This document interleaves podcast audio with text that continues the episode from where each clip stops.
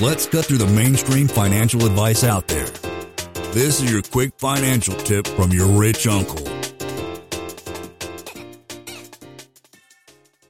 What is the recommendation for net worth before one should consider infinite banking? So I think when you are having a net worth over a million dollars, it's I think it's a no-brainer to use infinite banking concept or whole life overfunded life insurance, where a very small por- portion of it is life insurance, so you don't you're not paying too much fees and premiums. But using this as a mechanism to front load um, a lot of cash value into your policy, so you can borrow it like a H E L O C does.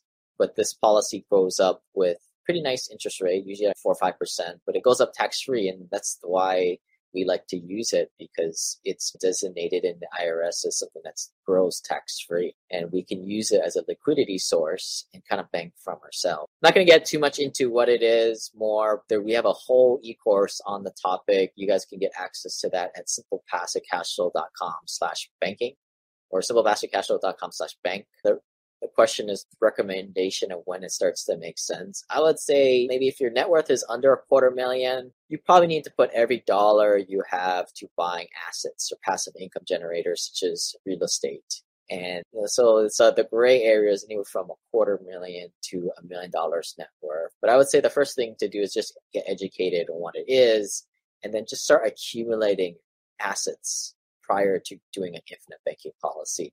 Too often do I see infinite banking is great. I don't get me wrong, but I think it's often sold as that product off the shelf, where people just get too a little bit too enamored by the whole concept, and they put it first prior to investing. Remember, the simple passive cash flow trifecta is first going into good deals with people you know, trust and trustworthy, so you can get the passive losses to play different games in your taxes. And that's for a bigger thing for high paid professionals and people with higher net worth. It's more of a tax game and not really about investing per se.